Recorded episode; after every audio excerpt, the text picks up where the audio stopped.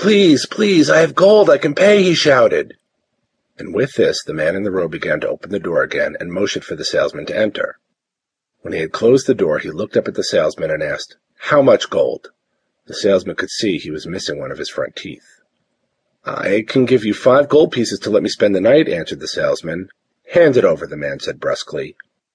As the salesman was giving the robed man the gold pieces, he caught a whiff of that smell. There was no other smell like it on earth. Werewolves, he thought. The salesman shuddered, not sure if it was from the cold rain on his skin or the thought that there might be werewolves here. But he had no choice. He could not go back outside while the storm raged on. The robed man led the salesman into a small foyer, and there, on the wall, mounted for all to see, was the head of a werewolf. As strange as it sounds, seeing a werewolf head mounted on the wall was a relief to the salesman. "That must be what I smelled," he thought. The robed man saw the salesman staring at the werewolf's head and said, "He was a troublemaker. We had to put him down." "Aren't they all?" replied the salesman.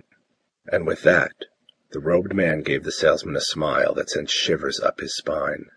"Indeed they are," he said. "Indeed they are."